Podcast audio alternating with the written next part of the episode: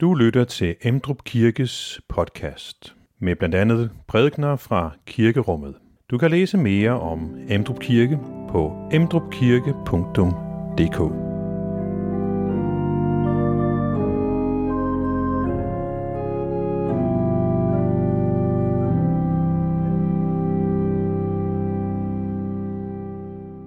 Velkommen til gudstjeneste i dag 6. søndag efter påske.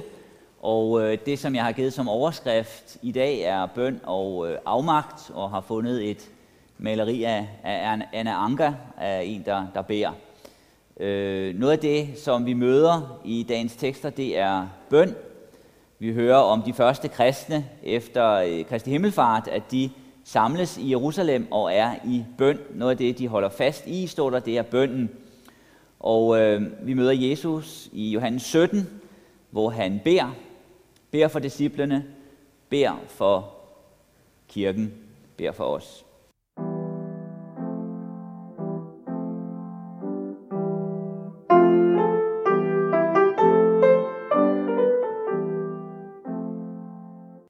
Jesus sagde, ikke for dem alene beder jeg, men også for dem, som ved deres ord tror på mig, at de alle må være et, ligesom du, far, i mig og jeg i dig, at de også må være i os, for at verden skal tro, at du har udsendt mig.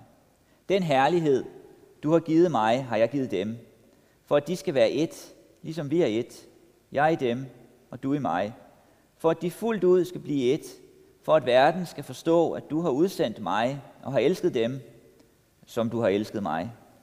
Far, jeg vil, at hvor jeg er, skal også de, som du har givet mig, være hos mig, for at de skal se min herlighed, som du har givet mig. For du har elsket mig, før verden blev grundlagt. Retfærdige far, verden har ikke kendt dig, men jeg har kendt dig, og de har erkendt, at du har udsendt mig. Og jeg har gjort dit navn kendt for dem, og vil gøre det kendt, for at den kærlighed, du har elsket mig med, skal være i dem, og jeg i dem. Amen.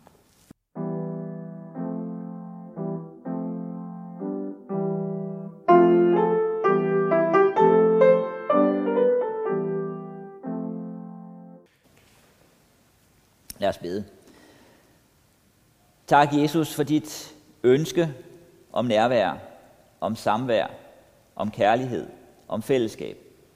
Tak, at du giver os bønden, at du går i forbøn for os, og du har lagt bønden hen til os, for at vi skal bede. Vi beder så om, at du vil lære os bøn, at du vil lære os, hvad det vil sige at leve med dig. Amen. Ja, øh, Johannes 17, som jeg lige har læst fra,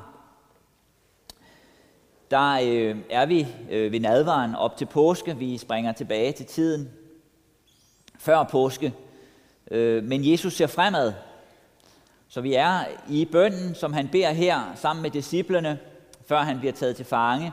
I tiden før påske, men han ser fremad til det, som kommer efter. Han beder for disciplene, og han beder for kirken, han beder for os.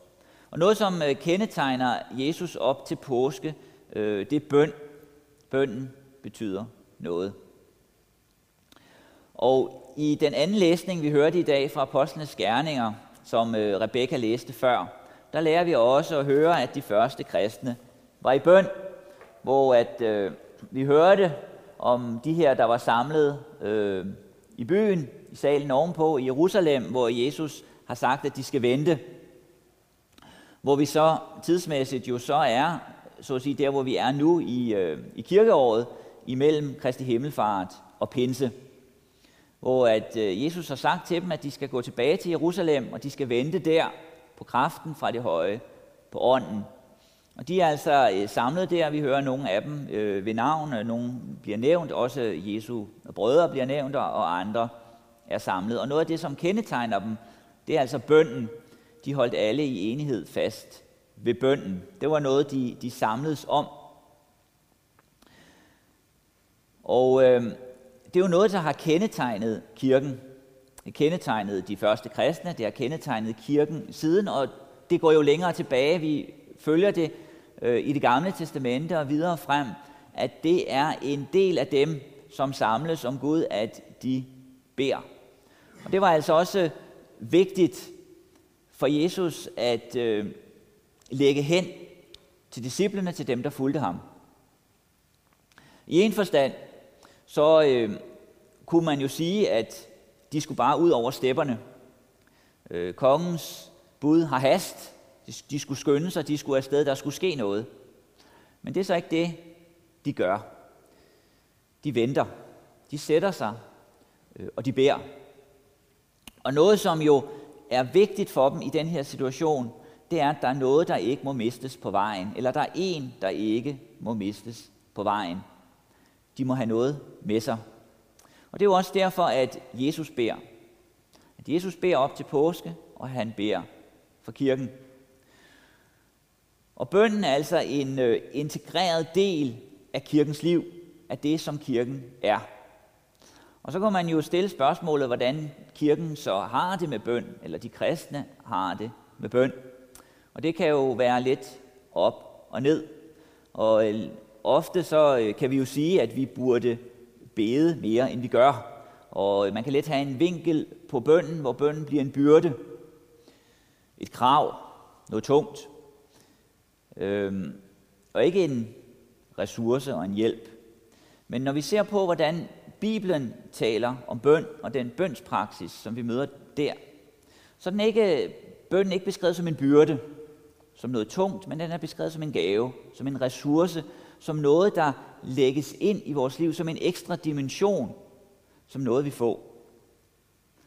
Der er ikke i Bibelen noget krav om, hvor ofte vi skal bede, udover at der står, at vi skal bede. Altid.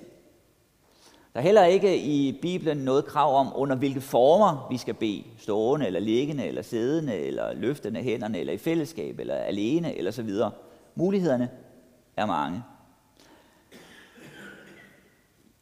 Mit fokus i dag vil være bøn, men mit fokus vil ikke være bøn som et krav og som en byrde, men som noget, der er givet os, som en gave, som noget, der er lagt hen til os, som en ressource, som noget ekstra, vi har fået i vores liv, som noget, der åbner op, som noget, der følger os. Det er klart, at øh, der er mange gåder forbundet med bønden. Der er meget, der er svært, kan være svært at forstå og forklare. Og det hænger jo sammen med, at bøn ikke er mekanik. Bøn er ikke maskineri. Bøn er ikke noget automatisk. Bøn er ikke et spørgsmål om at trykke på de rigtige knapper, at installere det rigtige program på computeren, eller have den rigtige øh, måde at, at gøre det på. Det er det, bøn ikke er. Bøn er en relation. Bøn er liv. Bøn er et forhold. Og derfor er bøn også noget, man kan vokse i og stadig opdage nye ting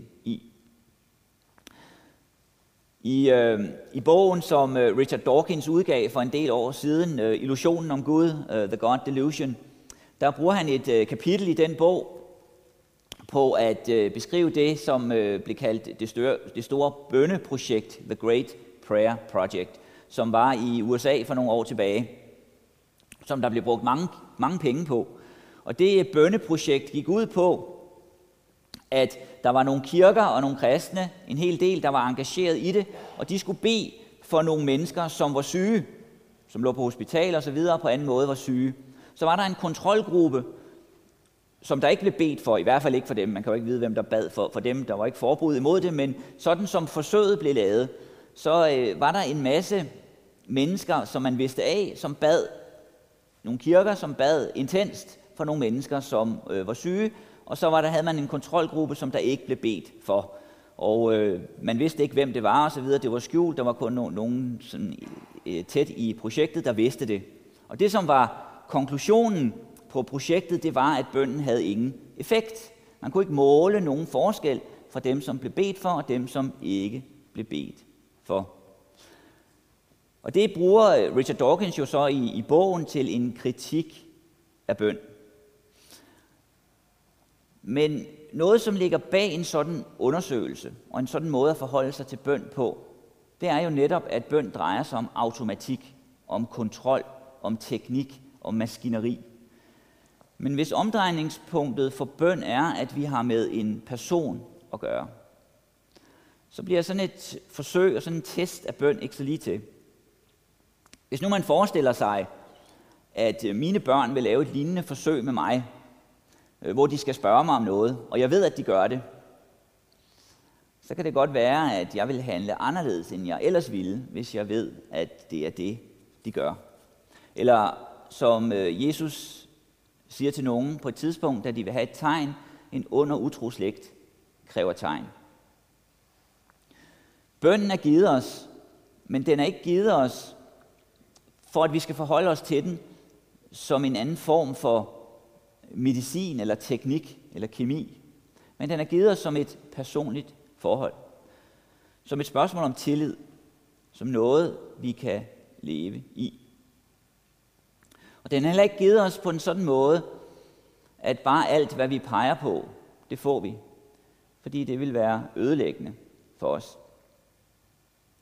Noget af det, som bønden i grundlæggende forstand giver os og lægger ind i vores liv, det er mulighed. Bønden er en åbner. Den åbner op, hvor livet lukker i.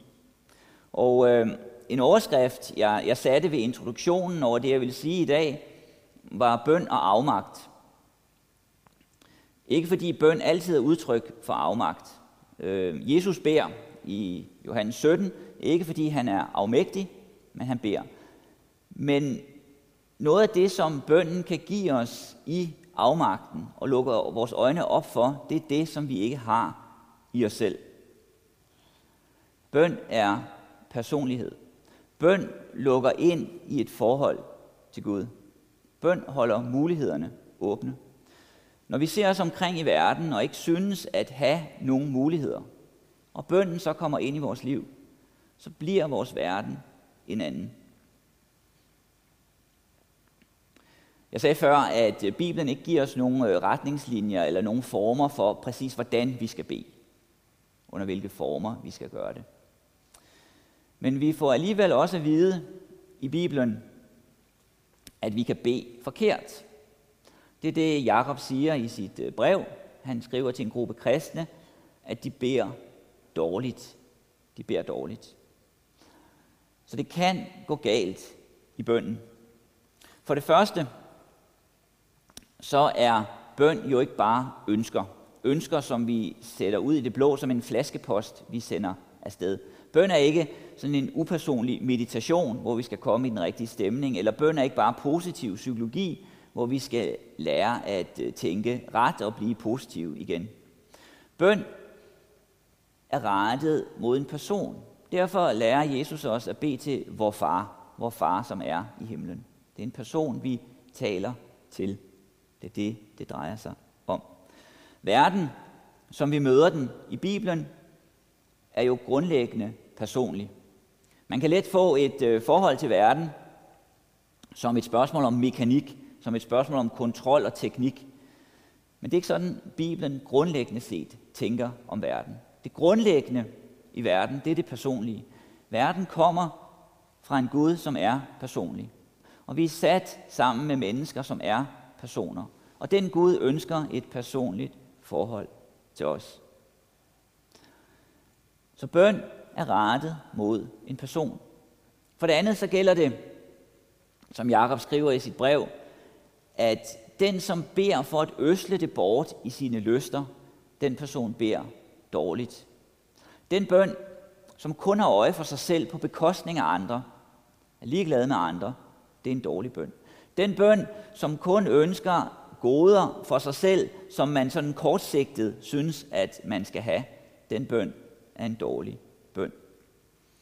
I bønden er der en dannelse af os. Der er en læring, som ligger i bønden.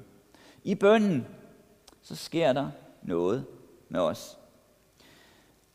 Det måtte disciplene lære. Det måtte de første kristne lære, og det har kirken måtte lære lige siden. Før pinsen blev sat i gang, før kirken kom i søen, før kirken kunne være, så skulle de lære afhængighed. De skulle gå ind i en proces, hvor de skulle lære afhængighed. Det betød ikke, at de ikke skulle gøre noget. at de bare skulle sidde med hænderne i skødet og kigge ud i luften. Men det de skulle gøre, når de skulle handle, når de skulle gå, så skulle de hele tiden gøre det med bevidstheden om, at i sidste ende så afhang det ikke af dem. Det var ikke dem, det drejede sig om. Den her sag, som de var sendt ud i, det var Guds sag. Det var Guds mission. Det var Guds tjeneste. Det var Gud, der ville det her. Og derfor var bønden vigtig, både når det gik godt for dem, og når det gik dårligt for dem. Jesus siger altså ikke til dem, at nu skal I bare afsted uden videre. Men han siger til dem, de skal vente. I skal vente. I skal vente på ånden. I skal vente på det, som jeg giver. I skal have ånden med. I skal have Gud med. I skal have mig med. Det må I ikke miste. Noget, som bøn kan lære os, det er tålmodighed. Tålmodighed i arbejdet. Ikke ligegyldighed, ikke apati, ikke at give op, men lige det modsatte. Ikke at give op, fordi vi har Gud med. Vi dannes altså gennem bønden. Der kommer en dybde ind i vores liv, et, nogle rødder, et anker, noget som holder os fast, så vi ikke bare vælter, når tingene ikke går, som vi vil ønske. Når vi ser på, hvad Jesus beder om i Johannes 17, i den bøn, vi hørte før, så beder han om enhed i kirken, og han beder om kærlighed, om samvær, om fællesskab. Han beder om, at den kærlighed, som er mellem faderen og sønnen, at den også må komme ind i kirken, ind i de kristne. At de må kende Gud og kende hinanden. Det afgørende, som Jesus altså ønsker for de kristne og for kirken, det er kendskab. Kendskab til Gud. Fællesskab med Gud. Lære Gud at kende. Og gennem det, så lærer de også hinanden at kende. Når de fører sammen, når kirken fører sammen i Gud. Det er lidt, lidt ligesom nogle søskende, der kommer hjem til forældrene i juletid, og de samles, fordi forældrene er der, og så møder de hinanden. På lignende måde, så kaldes alle kristne hen til Gud, og så møder de hinanden, fordi de samles der. De samles sammen. Når man skal svare på spørgsmålet, hvad vil Jesus egentlig? Hvad var Jesu egentlige mål? Så kan det formuleres på mange forskellige måder, og det bliver det også i Bibelen. Men en måde at formulere det på, er at sige det på den måde, som han gør her i bønden, som vi hørte før. Retfærdige far, verden har ikke kendt dig, men jeg har kendt dig, og de har kendt, at du har udsendt mig, og jeg har gjort dit navn kendt for dem, og vil gøre det kendt, for at den kærlighed, du har elsket mig med, skal være i dem, og jeg i dem. Det han ønsker, det er kendskab. Det er at kende Gud. Det er at kende ham. Det er at komme ind i Guds kærlighed, for at den skal være i mennesker, være i os. Det er det, som binder sammen. Derfor gør bøn noget ved os. For bøn er udtryk for samvær. Bøn er udtryk for samtale.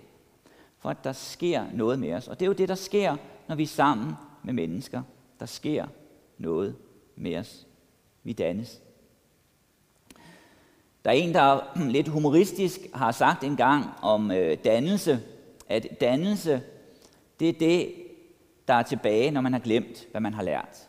Dannelse, det er det, der er tilbage, når man har glemt, hvad man har lært. Og noget af det, som ligger i den formulering af dannelse, det er, at der sker noget nede under overfladen. Der sker noget med os i løbet af vores liv, i løbet af vores dagligdag. Vi dannes. Et barn kan gå i skole og komme hjem, og så kan man spørge det, hvad har du lært i dag? Og til synligheden har det ikke lært noget. Det går i skole og lærer ikke noget, men alligevel så lærer det noget. Den ene dag efter den anden, og efterhånden som skolegangen er der, og man kigger tilbage, så kan man se, at der var noget, der hang fast. Der var noget, der skete. Der var en dannelse. Der foregår noget under overfladen. Noget, som vi ikke kan se. Der er noget, der vokser. Sådan er det også med bønden. Det gør noget ved mennesker. Det gør noget ved verden. Der er noget guddommeligt over det. Der er en guddommelig dannelse, som foregår i bønden. Gud får plads i verden. Ham, som verden ikke kender, som vi i os selv ikke kender, som er uden for verden, han får plads i vores liv og i vores verden. Han får rødder, han vokser, han bliver en del af os. Og når vi lever i bønden, så lever vi med hovedet i himlen. Vi lever med kontakten til Gud. Og det gør noget ved os. Det gør noget ved den her verden. Når vi beder, så lægger vi gaver ind i andre menneskers liv. Og samtidig så gør vi også noget ved os selv. Fordi bøn er at sætte sig hos Gud. Det er at lade Gud være Gud. Og deri er der en forandring af os. Amen. Find flere podcast og læs mere på emdrupkirke.dk